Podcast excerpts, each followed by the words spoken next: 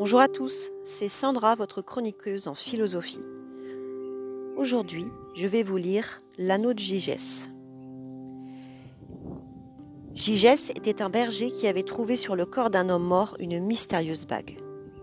Or, un jour qu'il était convoqué par le roi en compagnie de tous les autres bergers, il joua avec sa bague et en tourna machinalement le chaton. Quelle ne fut pas sa surprise de constater que ce simple geste le rendait invisible. Les autres bergers parlaient de lui comme s'il était absent, et personne ne remarquait sa présence. Il tourna de nouveau le chaton et réapparut aux yeux de tous. Les jours suivants, il renouvela l'expérience et fut alors convaincu du pouvoir magique de sa bague. Aussitôt, de noirs dessins lui vinrent en tête. Il se mit à envier le roi et ses richesses.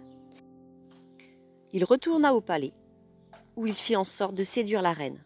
Puis, profitant de son invisibilité, il tua le roi et s'empara du trône. Cette légende grecque est racontée par Platon dans son livre La République.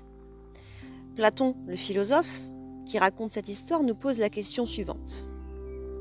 Est-ce que nous évitons de faire le mal parce que nous pensons que c'est mal? Ou est-ce par la crainte des punitions, du châtiment? Et pour aller un peu plus loin, à quoi ressemblerait un monde sans loi? Je vous laisse réfléchir. À très vite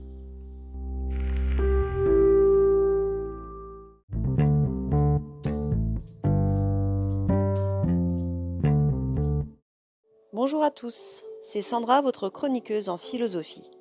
Ce petit tuto pour vous expliquer comment exploiter les histoires que je raconte avec vos enfants. Avec des enfants, lorsqu'ils sont très jeunes, à partir de 5 ans, 6 ans, ils peuvent quand même comprendre des choses et, suite à ma lecture, vous pouvez très bien leur demander de dessiner ce qu'ils ont compris ou dessiner ce qu'ils pensent. Pour les plus grands, ça peut être écrire ou même dessiner. Et après, pour les adultes, c'est à vous de voir comment vous voulez réfléchir et continuer à vous questionner sur les pistes de réflexion que je vous ai proposées. Voilà, à très vite